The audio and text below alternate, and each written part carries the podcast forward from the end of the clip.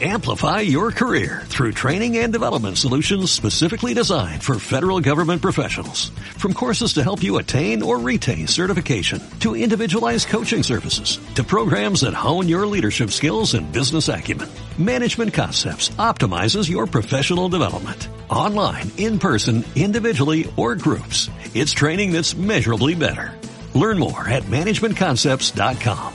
That's managementconcepts.com. Estás escuchando Yo también vendo empresas. Soy David Navas de Axala y en este canal vamos a aprender todos sobre cómo vender empresas con estrategia, método, inteligencia y control. Bienvenidos.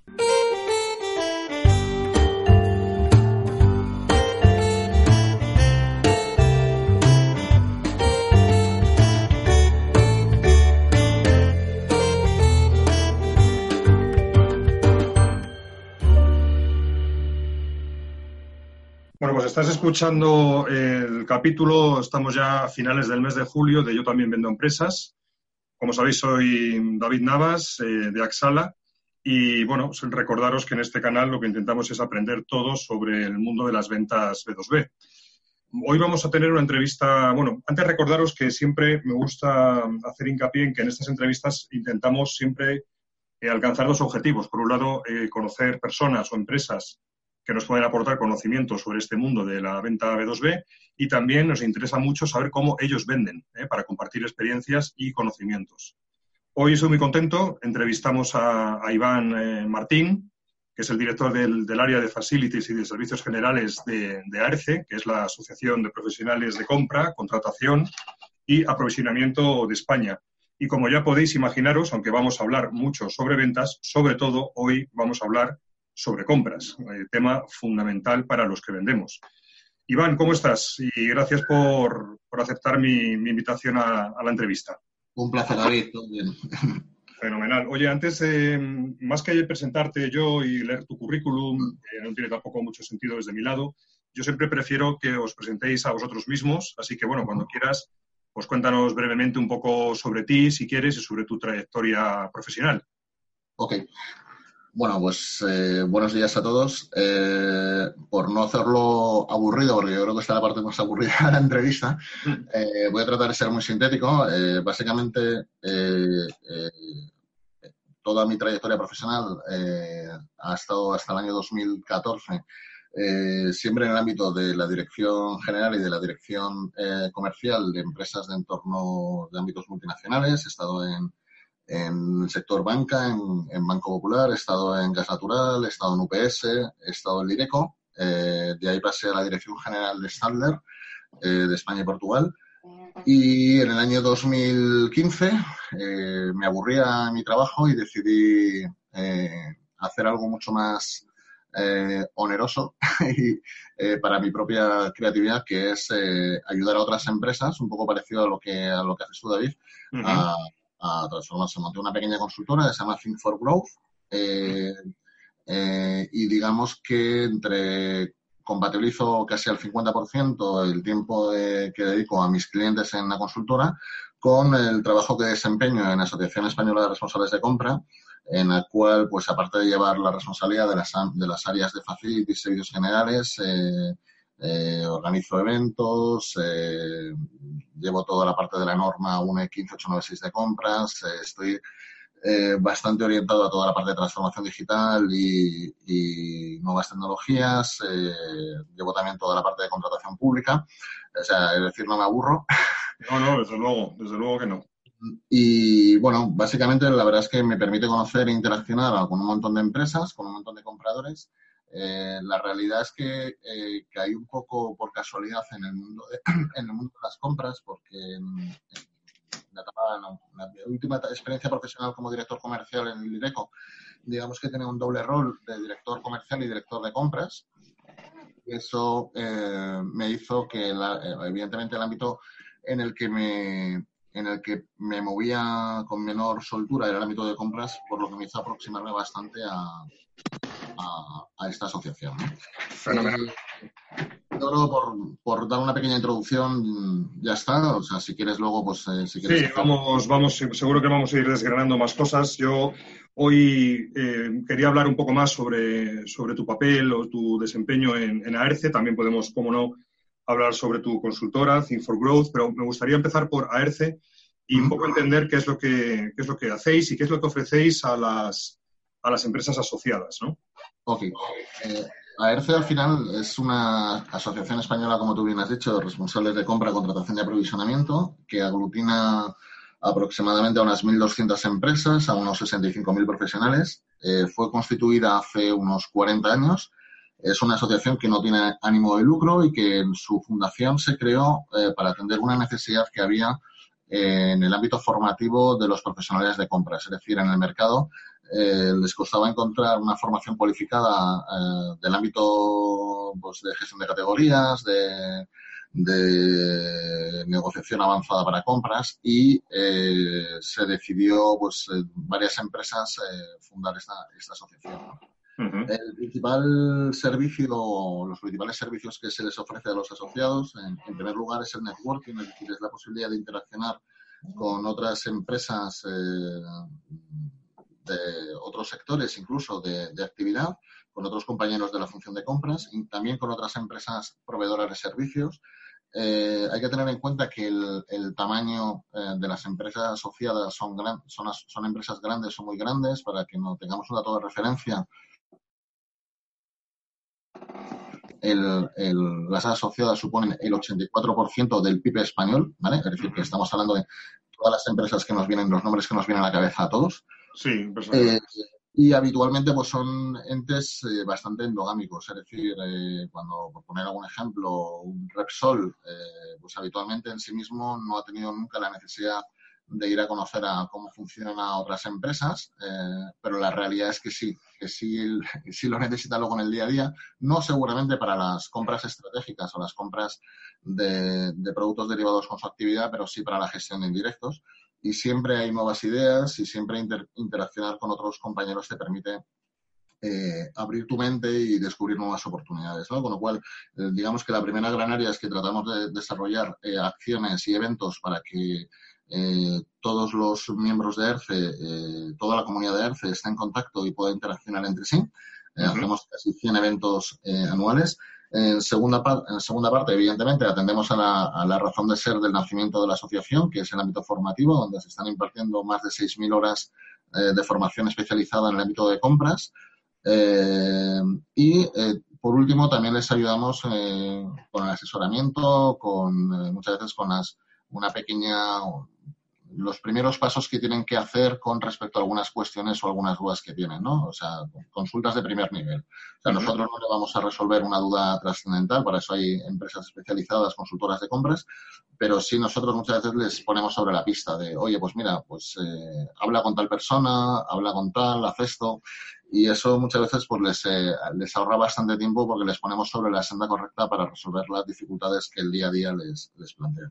Claro, fenomenal.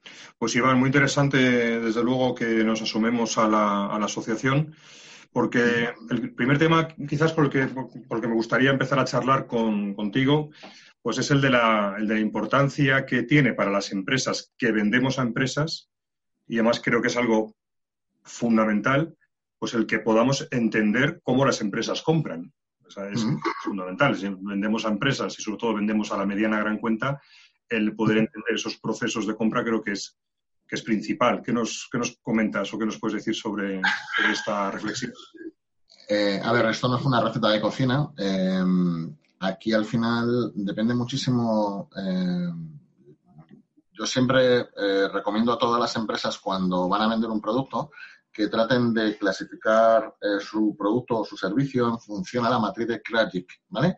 Eh, la matriz de Krajicek la voy a explicar muy rápidamente. Es una matriz de dos ejes. por un lado tenemos la importancia del, servicio y por otro lado tenemos el importe en euros que, ese servicio o ese producto nos cuesta anualmente, ¿no? Entonces, eh, digamos que, que, hay cuatro ejes, o sea, hay cuatro, cuatro posibles opciones. Cuando el producto o servicio no tiene demasiada importancia y no tiene demasiado eh, importe económico para la operación de la, de la empresa, eh, digamos que es lo que nosotros denominamos que es una compra de productos o servicios rutinarios. cuando es un producto rutinario, lo que todas las empresas acaban buscando al final es un ahorro de tiempo, es decir, eh, automatizar la, solución con soluciones de un, punch-out o un catálogo dinámico, automatizar eh, la generación de pedidos, albaranes y facturas, que sea todo electrónico vía EDI o, con algún otro sistema de interconexión. Eh, cuando tenemos un eje que tenemos realmente un valor económico importante y la importancia del producto no es muy alta, entonces estamos en un, en un factor de alta competencia eh, habitualmente donde el comprador lo que mm, principalmente va a primar es el precio. El factor primordial que, le va a hacer tomar la decisión de a qué proveedor va a dirigir el, pedido o el, contrato es el, valor económico. Cuando nos encontramos con un producto altamente importante y que el importe económico no es muy elevado, compras lo que va a intentar es desarrollar eh, proveedores de otras áreas que sean bien estratégicos y que aglutinen también esa área o desarrollar otros proveedores para que eh, puedan eh, ofrecer ese servicio. ¿Por qué motivo? Pues básicamente porque es un producto vital para la empresa. Habitualmente cuando se da esa circunstancia es que no hay demasiada concurrencia en el mercado de esa solución y se trata, por lo tanto, de tratar de, bueno, no de romper monopolios o oligopolios, pero sí de buscar alternativas, ¿no? Muchas veces con proveedores internacionales o desarrollando proveedores locales eh, que pueden dar ese servicio. Y por último, cuando tenemos un proveedor, eh, o, sea, tenemos un producto o tenemos un servicio eh, que tiene un alto importe económico, pero también es altamente importante, es donde realmente encontramos la relación de partner, ¿no? todo el mundo dice que es partner, pero realmente el sentimiento de partner por parte de un de una empresa es cuando se va más allá de lo que es una simple relación comercial, se trabaja conjuntamente en los planes de desarrollo, en los planes de inversión. Eh, digamos que hay una, hay una vinculación más allá de lo que es simplemente la, transacción comercial. Eh, y ahí se una serie de objetivos muchas veces eh, no solamente económicos por las dos partes, sino de sostenibilidad. Se trabaja muchas veces con con libros abiertos donde se negocia un margen eh, operativo de beneficio para el proveedor y se tiene acceso a los costes, incluso muchas veces el mismo cliente plantea opciones para mejorar los costes. O sea, hay modelos bastante creativos. La industria seguramente más evolucionada en ese sentido es la industria de del, sector de automoción. Y bueno, hay algunos ejemplos que son realmente interesantes de, de cómo ha evolucionado modelos de, partners desde el pasado, la famosa relación del just in time y de la relación de los, de los interproveedores del OPTR de Riortua a la, a la evolución actual de, del, desarrollo de proveedores que han hecho algunas de las, de las principales empresas del sector automoción. ¿no? Pues muy interesante. Vamos a seguir avanzando para, porque tengo aquí muchas preguntas y ya sabes que en este tipo de, de conversaciones muchas veces tenemos que ir un poco apurados por cumplir los, los tiempos.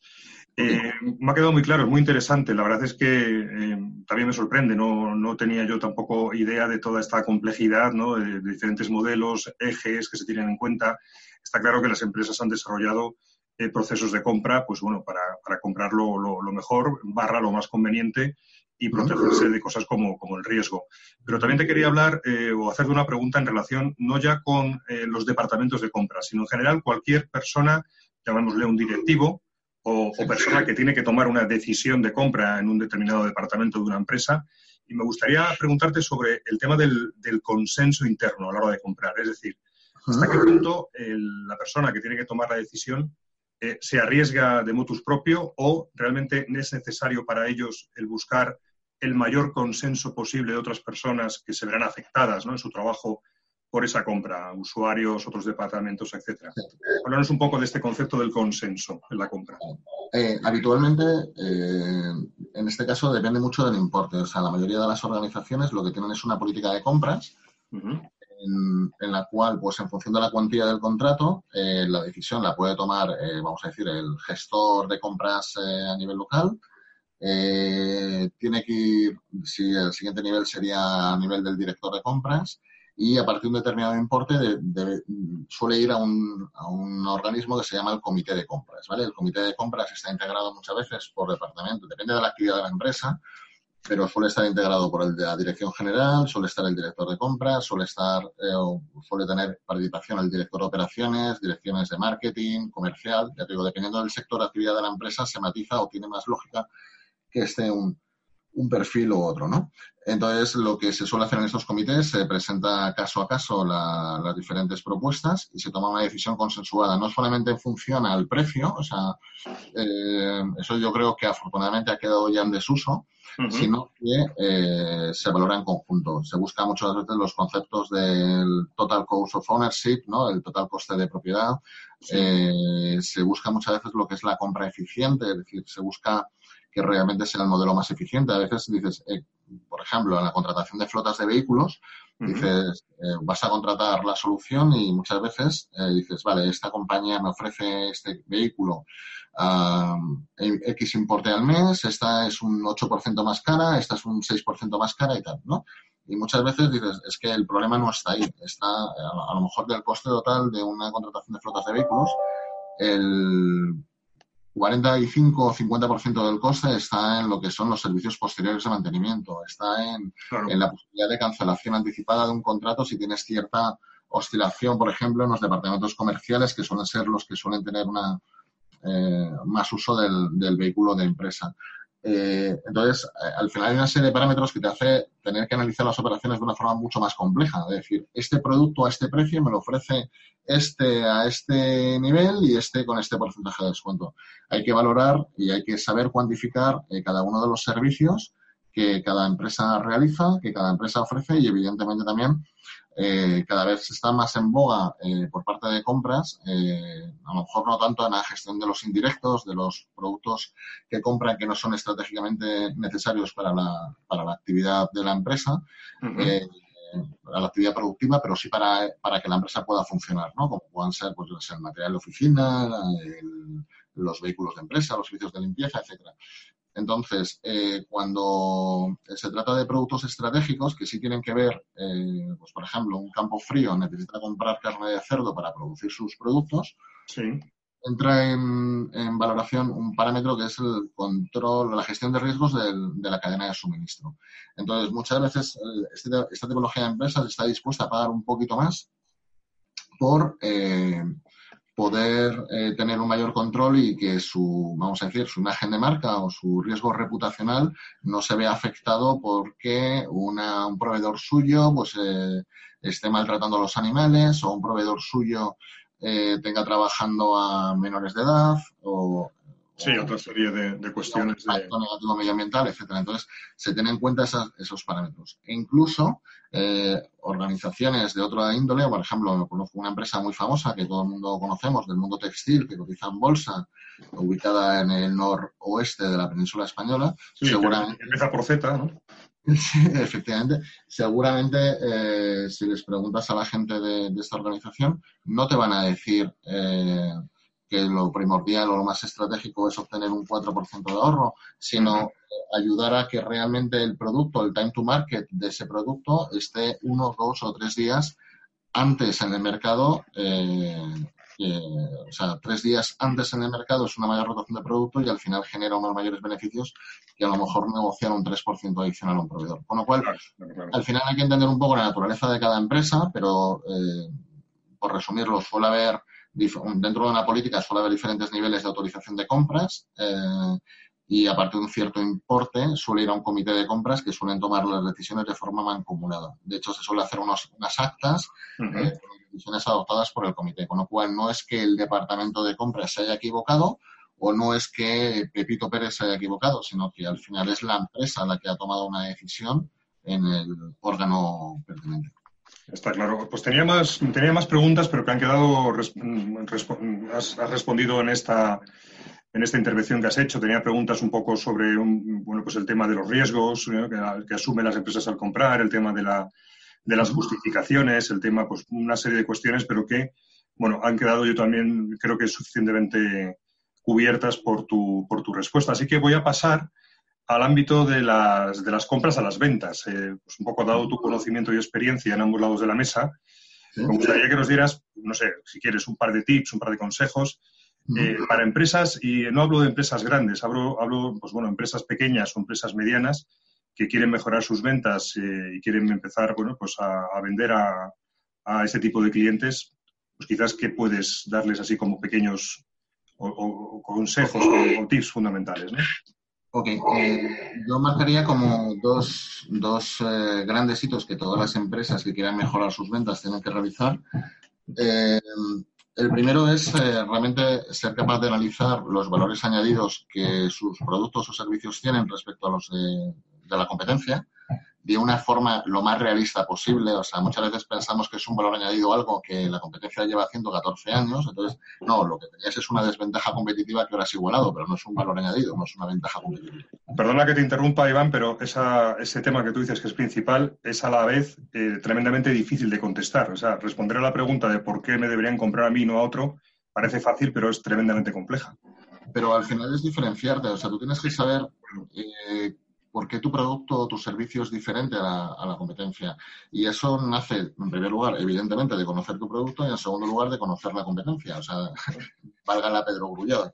Eh, yo creo que al final eh, el gran problema muchas veces de, las organizaciones es que no tienen, creo que para responder a tu pregunta, no tienen muy claro cuál es su valor añadido. ¿vale? Una empresa que no tenga muy definido cuál es su valor añadido, el problema que se va a encontrar es que su valor diferencial seguramente en su propuesta sea el precio. Eh, de forma directa o de forma indirecta vía plantilla, condiciones, rapeles, etc. ¿vale? Entonces, cuando al final, yo siempre he dicho que cuando tú entras en un cliente por precio, siempre en, a lo largo del tiempo habrá alguien que esté dispuesto a hacer ese mismo trabajo o, ese, o vender ese mismo producto más barato, con lo cual acabará saliendo por precio. Entonces, tu trabajo al final eh, tiene que ser eh, tener muchos más vías de anclaje en ese cliente eh, y construir tus valores añadidos al final en base a, entender realmente cuáles son las necesidades del mercado o de los clientes en, ese sentido. Hay que innovar, hay que, hay que y sobre todo hay que preguntar eh, mucho a la otra parte qué es lo que necesitan. Y luego la segunda pata, de, como consejo, es muchas veces tenemos el valor añadido bien enfocado, lo tenemos bien determinado, lo tenemos bien comunicado, pero eh, no, estamos utilizando los canales de, ventas correctos. Es decir, eh, creo que merece una revisión en cada una de las empresas los canales de venta. ¿Por qué? Porque la gente tiene la manía o la costumbre de hacer las cosas como se han hecho tradicionalmente. Eh, no, yo llevo 35 años trabajando así y me ha ido bien. Y no somos muchas veces conscientes que seguramente el tema de Internet eh, eh, sea la mayor revolución eh, que ha habido en, la historia del ser humano junto al fuego y la rueda, ¿vale? Eh, y que tendrá ese, esa repercusión, ese alcance, que como lo hemos vivido en nuestra generación, eh, vamos a decir, a lo largo de los años, pues no, no somos muy conscientes de lo que implica, pero que realmente ha cambiado todo. Entonces, que los canales tradicionales de venta que nos planteamos hace 15 años, hoy en día pueden ser ineficaces, que las cosas que hacíamos hace 10 años hoy en día no, seguramente no sirven y que incluso las cosas que nos hemos planteado como innovación hacer hace tres años, seguramente el año pasado hayan quedado obsoletas. Entonces, todo, va muy rápido. Hay que estar innovando también en el ámbito comercial. Correcto, tenemos que reinventarnos. Y, la única forma de reinventarnos es eh, tener, llegar al cliente eh, para entender sus necesidades de la forma más, más rápidamente posible. Eso es lo que te permite ese margen de reacción eh, para poder adaptar tu propuesta de productos y de servicios a, esa, a esas necesidades que muchas veces el, mercado tiene y que la demanda y que la competencia no está, no está teniendo. Fenomenal. Iván, te voy a pedir, y, discúlpame por, por, la intromisión, te voy a pedir un poco más de brevedad en las respuestas. ¿Sabes por qué? Porque se me va el tiempo y todavía me quedan aquí un montón de preguntas por hacerte. Mira, quería comentar también, y aquí un poco me remito a mi experiencia personal em, en, la venta a empresas, pues yo trato con departamentos de marketing, de informática, por ejemplo, y, me, se me da la circunstancia de que normalmente pues llevan toda la negociación y no es hasta el final ¿eh? cuando se nos remite a compras. Em, en ciertos casos, pues yo he notado pues como una especie de, de molestia por parte de los, del departamento de compras pues precisamente por no haber sido involucrados en la operación desde el inicio. Molestia que no va hacia nosotros, que los que vendemos, sino hacia un poco los compañeros de, otros departamentos, pero que, bueno, al fin y al cabo, al final sí que afecta ¿no? al, proceso de vender. Entonces, bueno, dos preguntas sobre este tema. La primera, si es esto habitual, si suele haber estas fricciones entre compras y los demás departamentos, y en segundo lugar, ¿qué debemos hacer las empresas que vendemos ante esto? Eh, Primera pregunta, sí, es habitual, sobre todo en tres categorías muy concretas, que son eh, los servicios de recursos humanos, eh, IT y marketing. Eh, son tres categorías que tradicionalmente compras no ha gestionado o no había gestionado. compras tiene dentro de sus misiones y dentro de, los planes de desarrollo ampliar su perímetro de gestión de compras. O sea, el, gasto de compañía, si gestiona un año el 50%, al año siguiente tiene que gestionar el 51%. Con adquiriendo responsabilidades sobre otras temáticas que antes no gestionaban, ¿vale? Eh, se producen fricciones eh, entre eh, estos departamentos y el departamento de compras cuando cada uno no tiene claro su rol. Es decir, y pongo un ejemplo y si quieres pasamos a la siguiente pregunta para no extenderme. Cuando, por ejemplo, se va a hablar de compras de IT, eh, el departamento de IT lo que debe de remitir a compras eh, es las especificaciones técnicas de quiero este ordenador con este microprocesador, esta capacidad de memoria eh, y esta configuración, pero no le tiene que decir quiero este ordenador HP o Axus o de la marca que sea, eh, con esta configuración, ¿vale? Porque ya no son especificaciones, ya es una marca. Quiero que me atiendas un pedido, ¿vale? Eh, ese es el matiz diferencial. Entonces, como empresa, eh, como proveedora, para evitar estas fricciones, ¿qué tenemos que hacer? tenemos que, bajo, mi recomendación siempre es intentar que en las reuniones, en la primera reunión que tengamos con el departamento de IT, de marketing o de recursos humanos, sí tratar de planificar una segunda reunión donde ya esté presente compras y se sientan partícipes del proyecto desde el principio. Que no sea fruto de, del trabajo de otros que acaben haciendo la gestión final, sino que realmente se hayan sentido partícipes del mismo desde el, desde origen. Fenomenal. Vamos a avanzar. Eh, tengo aquí otra pregunta que me interesa mucho y es ¿cuál es tu opinión o qué crees que valoran más los, los compradores? Y no me refiero solo al departamento de compras, sino en general de un comercial, de la persona que va a venderles? ¿Qué es lo que ellos valoran? Te lo respondo en una palabra, fiabilidad. Fiabilidad, fenomenal. Es decir, fiabilidad lo entendemos como una persona que eh, transmite confianza en el producto o servicio que está ofreciendo, que ofrece valor, podríamos definirlo así que, bueno, en todos los ámbitos, es decir, que si le tengo que llamar, sé que le voy a localizar, que no voy a tardar siete correos y 18 llamadas en localizarle. Es decir, lo que es fácil comprarles, que es fácil eh, eh, tener relación con ellos. Que al final es accesible, que es accesible, que es disponible, que es dispuesto, que es proactivo y que además de lo que me ha comentado de cómo va a ser la, la historia, pues que la realidad no es muy diferente. Siempre es diferente, pero no es muy diferente. A veces eh, hay vendedores eh, que todos hemos conocido, casos que, joder, te venden un helado a un esquimal en el Polo Norte. Y, eso realmente en las, eh, en las, empresas tiene poco recorrido. Claro.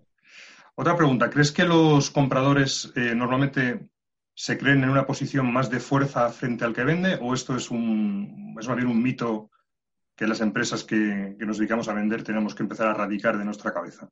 Porque normalmente el que vende, cuando se enfrenta al que compra, pues siempre se puede sentirse en una posición, eh, digamos, por debajo. Pero ¿esto realmente es así la apreciación del que compra?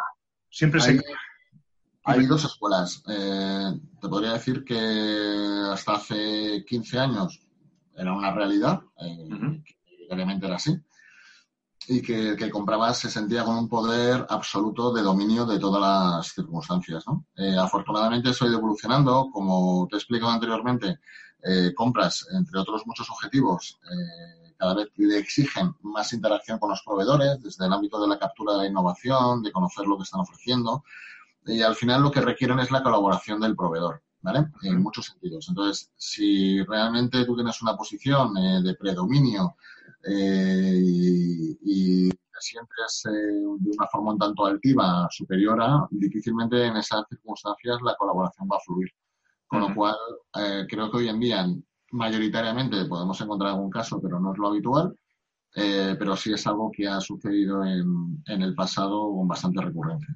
Fenomenal. Bueno, otra cosa que también nos ocurre mucho a los que vendemos es que nos encontramos ante la situación de que se nos, se nos demanda una, un presupuesto, una oferta y incluso se nos advierte que es bueno que es que compras, pues aquí tenemos que presentar ya los, incluso en el proceso de vender, oye, que sepas que vamos a tener que pedir un par de ofertas más, porque nos lo demandan así en los departamentos de compra. Y una duda que siempre tenemos los que vendemos es, oye, ¿cómo podemos detectar si realmente vamos a ser valorados o simplemente nos están pidiendo una oferta por estar de, por así de relleno, ¿no? Es algo que se puede. ¿Qué, nos puedes decir sobre esto? Eh, desde, la cautela del que vende, es decir, ¿cómo, cómo podemos nosotros detectar eh, estas situaciones? Eh, tenemos que ser valientes y arriesgar y hacer preguntas directas, tenemos, en fin, ¿cómo...? Vale, es, indudable, que hay ocasiones que, como digo, el pescado está vendido antes de, ¿no? O sea, por mucho que ofrezcas, hagas y demás, digamos que... sí, eso, no, me refiero. Ese negocio está cerrado, ¿vale? Entonces, Ahí, evidentemente, eh, detectarlo previamente es complicado, salvo que realmente te tomes las molestias necesarias en, eh, antes de presentar una oferta, eh, conocer todo lo que debes de conocer e interaccionar con todas las personas que debes interaccionar de la, de la empresa. Es decir, muchas veces me pongo ahora en, mi, en la gorra de vendedor cuando a nivel comercial hemos ido a realizar alguna gestión en una empresa, tenemos un contacto, hemos hablado con él, nos ha parecido bien, mal o o indiferente de lo que nos ha dicho y con eso nos hemos contentado, ¿vale? Nos hemos vuelto a nuestra empresa y hemos dicho, nada, pues tal empresa está imposible por tal. Y realmente no es así. O sea, realmente las empresas no es una única persona, no es un único departamento, muchas veces puedes entrar de diferentes formas. Es más, eh, la interrelación con varios departamentos y con varias personas te puede ayudar a mejorar tu posición dentro de, la organización. Entonces, lo único que te diría en ese sentido es que eh, eh, detectarlo a priori sin hacer la fase de investigación correcta es, imposible. Pero si haces una fase de investigación y realmente lo detectas, eh, no pasa nada porque una vez le digas al cliente, bueno, entiendo que este estatal, que te voy a presentar la oferta para que cumplas con tu trámite. Ahora, eh, de cara a la siguiente licitación, espero que no sea así, avísame un poco más tiempo y de cara a que tu posición de cara a la siguiente oferta varíe. de cara a esa oferta, si no presentas el presupuesto mal y si lo presentas a mala leche a unos precios altísimos, peor. Entonces, yo, bueno, es un trabajo que a nadie le gusta preparar una oferta para no, sabiendo de antemano que no lo vas a llevar, eh, pero a veces es una forma también de generar esa, esa, esa vinculación con la empresa que posteriormente, pues, bueno, cambie tu posicionamiento de cara a la siguiente. Claro, sí, sí, hoy, hoy por ti, mañana por mí, de alguna forma. Muy bien. Hoy he visto en vuestra, vuestra página web que tenéis un curso que me ha llamado la, atención, que se llama Conocer a compras para mejorar sus ventas. Y claro, fantástico, ¿no? Ah, coméntanos un poco sobre, esta, sobre este curso. Pues casualmente te diría en primer lugar que es una formación que no nos han pedido desde el ámbito comercial, nos lo han pedido los propios compradores. Es decir, eh, pues, pues nos sorprende, nos sorprende. Cuenta, cuéntame muchas veces los compradores nos transmitían que cuando iban a visitarles diferentes comerciales de diferentes sectores se encontraban con la dificultad de que no entendían ah, sus necesidades, sus lenguajes, sus, eh, su forma de trabajar. ¿Vale? Entonces, eh, lo que hemos planteado es cursos comerciales y de técnicas comerciales hay 100.000, ¿vale? Pero todos, que yo conozco por lo menos, están creados desde el ámbito de, eh, de un vendedor, o un vendedor o una empresa con cierta experiencia en el ámbito comercial que explica su método de cómo ha vendido o de, este sector o, de esta forma con esta metodología. Aquí no, aquí lo que tratamos de hacer es eh, ayudar a las empresas a que conociendo mejor a los departamentos de compras, se entiendan mejor sus procesos, eh, se entiendan mejor sus necesidades y por lo tanto se tenga más eficiencia en toda la gestión comercial de los clientes. Muy interesante, pues, pues nada, todos los que vendemos deberíamos echar un vistazo a, la página web de AERCE y, mirar este curso porque sin duda puede ser muy, muy enriquecedor. Vamos a pasar a otro bloque de la entrevista en el cual me interesa preguntarte más sobre el tema de compra, sobre cómo, entre comillas, vendéis en AERCE. Eh, dado que al final, bueno, como asociación, entiendo, entiendo que debéis dotaros de socios a los que prestar servicio. ¿Puedes hacer un repaso de cuál es vuestra estrategia de marketing, ventas y cómo está ido variando? Sí, por hacer, hay dos grandes etapas, ¿vale? En la primera etapa, desde el nacimiento hasta el año 2008-2009, eh, digamos que no se hacía un trabajo comercial, es decir, eh, todo llegaba, pues prácticamente se despachaba, ¿no? Eh, se había generado la asociación por la inquietud de una serie de empresas estas mismas empresas, a su vez, servían, servían de fuerza tractora para que otras empresas se uniesen eh, se uniesen al, al proyecto. Entonces, en el año 2008-2009, pues todos sabemos que ha habido una fuerte crisis en el mercado español, que a raíz de la huelga de transporte, recordar, fue el 5 de junio del 2008, eh, pues todas las empresas empiezan a recortar, a recortar, a recortar, y una de las partidas que principalmente recortan es la parte formativa, que en aquellos entonces podía suponer un 70-75% de los ingresos de la asociación. Entonces, ARC se tiene que reinventar. Eh, nos sentamos con la mayoría de los socios, de los asociados, y les preguntamos abiertamente pues dos posibilidades. Una, incrementamos el importe de las cuotas pues, por 20 para mantener los servicios y, la organización que actualmente hay. O dos, abrimos la asociación a terceros. Y lo que se decide es, lo segundo, ¿no? Entonces, eh, empezamos a abrir la asociación a terceros. Eso significa que damos entrada a empresas que quieran eh, bueno, dar a conocer sus soluciones o sus servicios eh, a los asociados de ERCE, pues a, los, las empresas que participan en los eventos, eh, haciendo presentaciones, escribiendo artículos en la revista, bueno, mil formas diferentes. Y eso se empieza a realizar, pues como en todas las organizaciones, con un departamento comercial. Hay un, hay un director comercial en AERCE que se dedica un poco pues a, a visitar esas empresas, más interesadas en dar a conocer sus servicios y soluciones y, y luego posteriormente el boca a boca, ¿no? Eh, os he visto, me he enterado, me han dicho, eh, entonces siempre ha sido una puerta bastante, bastante importante. Ahora, afortunadamente, estamos hablando de que poco a poco hemos ido creciendo eh, hasta regionalmente, porque eh, AERCE tiene una filosofía bastante económica, aunque tiene un órgano de gobierno central eh, las comunidades autónomas, o sea, ERCE Cataluña, ERCE Euskadi o ERCE Valencia, por decirte algo, eh, tienen eh, una fuerza en sí mismas bastante importante y entonces se empiezan a desarrollar comercialmente acciones a nivel local en cada una de las regiones. Y a día de hoy es una fase en la que nos encontramos. Se podría hacer mil veces más de lo que hacemos, pero por ahora tenemos, por ahora tenemos dos manos y llegamos a donde llegamos. Así que eh, si alguno no nos conoce es nuestra culpa y, intentaremos llegar lo antes posible. ¿Cómo, cómo generáis, mm, pues hemos hablado un poco de la estrategia y del cambio que ha habido, pero cómo generáis en cuanto a técnicas, en cuanto a formas de hacer nuevas oportunidades en empresas que no os conocen de nada? Sea, decir, desde cero. Bueno, muchas veces es eh, compartir experiencias o hacerles vivir una experiencia, ¿no?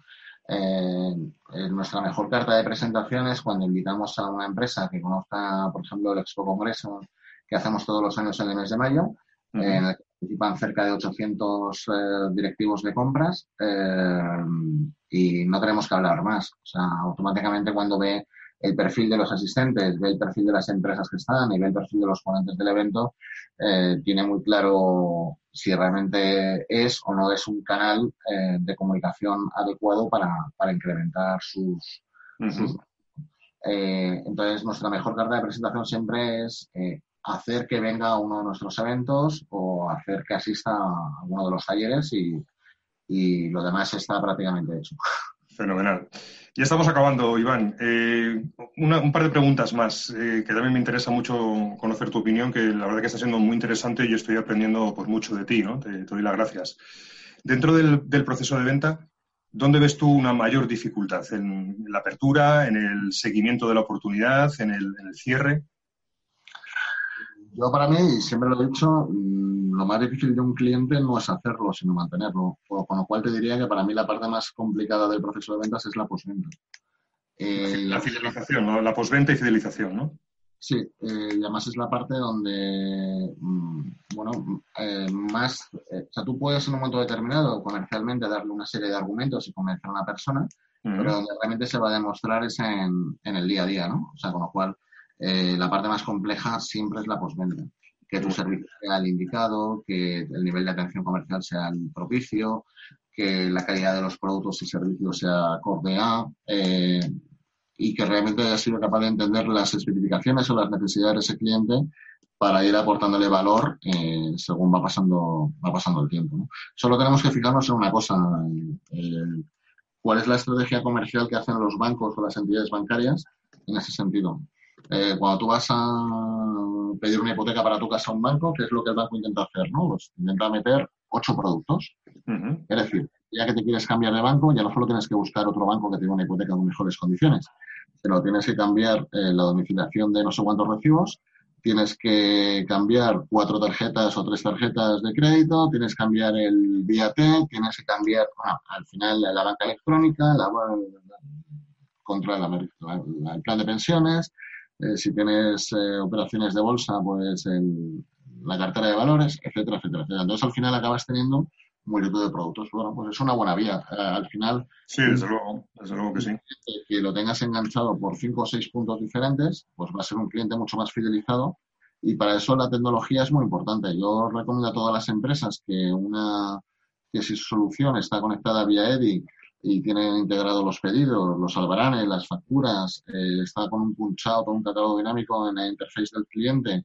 Eh, todo eso ayuda a que para en la gestión del cambio, el coste del cambio sea mayor, ¿vale? Eh, se le haga más complicado al comprador hacerlo, con lo cual acabas fidelizando, fidelizando al, al cliente porque le has sabido aportar una serie de valores añadidos a lo largo del contrato.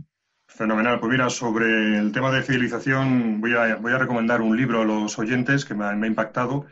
Está en inglés, pero bueno, se llama The, Effortless Experience, eh, por así decirlo, la experiencia sin esfuerzo, conquistando el nuevo campo de batalla para la fidelización del cliente. Es un libro que podéis encontrar en Amazon de Matthew Dixon, que está fenomenal. Iván, hemos acabado. Eh, muchísimas gracias por, compartir con nosotros todo tu conocimiento, que es mucho y muy, y muy amplio y muy interesante. Y antes de despedirnos de los oyentes, pues no sé si quieres comentarnos eh, bueno, pues algo más, ¿no? Una última reflexión, un último...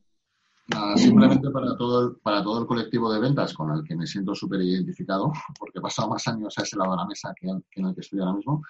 Eh, una, un leitmotiv o un eh, lema de vida que eh, yo siempre he dicho, have fun, diviértete.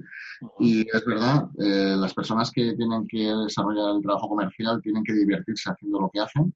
Y si no, es mejor que no lo hagan, porque se transmite de forma diferente cuando una persona está contenta, está sonriendo, está motivada eh, y está a gusto con lo que hace cuando realmente es una reubicación de alguien que viene de otro departamento y que no tiene ninguna eh, proactividad en desarrollar eh, su actividad dentro del ámbito comercial. Entonces, para mí uno de los motivos de éxito más importantes es ese y simplemente aportarlo como, como punto final a la entrevista. Pues oye, muy buen consejo, no solamente para las ventas, sino en general para las vidas, para la vida en general, ¿no? Nos despedimos de, los oyentes, muchas gracias por escucharnos.